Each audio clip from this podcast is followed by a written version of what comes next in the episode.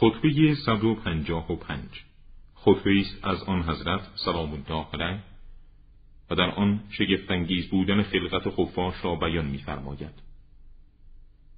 حمد خدا و منزه دانستن او. ستایش خدای راست که توصیفات از وصول به باطن معرفت او ناتوان است و عظمتش عقول انسانها را از رسیدن به ذات اقدسش ترد نموده است. تا حدی که راهی برای رسیدن به قایت ملکوت او در نیافته است. اوست خداوند حق و آشکار حقیقی تر و آشکارتر از آنچه که کشفها آن را می‌بینند. عقول بشری با تعیین حدود توصیفی به شناخت او نمی‌رسد تا آن ذات اقدس با تشبیه به مخلوقات او مشبه شود. و اوهام انسانها با اندازگیری ها او را نتوانند تبیین کنند. تا مجسمش سازند. مخلوقات را آفرید بدون تطابق مثالی و نه بر مبنای مشورت مشاور و کمک یار یاور. امر خلقت با دستور او تمام شد و از آن به اطاعتش نمود. دستگاه خلقت امر خداوندی را اجابت کرد و از خود دفع نکرد و گردن نهاد و مقاومتی از خود نشان نداد. آفرینش شبپره. و از لطایف صنعت و شگفتی خلقت او که به ما ارائه فرموده دقایقی از حکمت در این شبپره هاست که روشنایی انبساط دهنده همه اشیا آنها را منقبض می نماید و تاریکی منقبض کننده همه زنده ها آنها را منبسط می سازد. جای شگفتی است که چشمان شبپرها ناتوان است از استفاده از نور آفتاب روشنگر که آنها را در طرق زندگی راهنمایی کند و با وضوح دلالت خورشید با آنچه که می‌داند و می‌خواهد ارتباط برقرار کند. و آنها را به وسیله درخشش نور آفتاب از حرکت گذشتن در انبوه تابش آن منع نموده است. و آنها را در نهانگاهشان مخفی می دارد که از حرکت در روشنایی های آفتاب باز می مانند.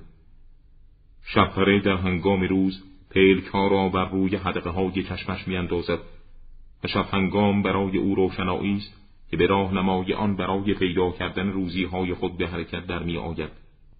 چشمان شبپره را تاریکی شب از تلاش در راه آنچه می‌خواهد باز نمی دارد و از حرکت در ظلمات شب به جهت تاریکی آن امتناعی ندارد بامدادان که خورشید جهان افروز برای زمین نشینان نقاب از چهره بر می دارد و روشنایی های روزانی آن حتی بر لانه های سوسمار تابیدن می گیرد شبپره مجاها بر لبه های چشم برنهد و به معاش اندوخته خود در تاریکی های شب روی می آورد.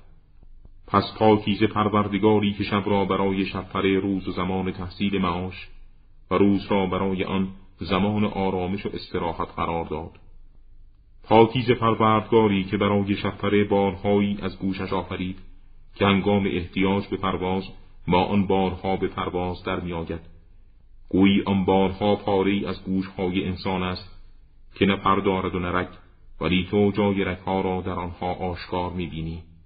برای شبپره ها دوبال است نه آنچنان دقیق و نازک که شکافته شوند و نه آن انداز سخت تا سنگینی کنند.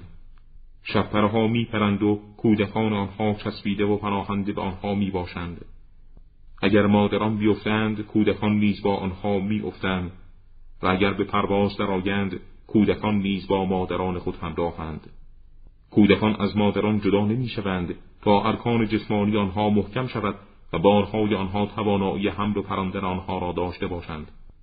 تا آنگاه که طرق معیشت خود را بشناسند و به مصالح خیشتن پی ببرند.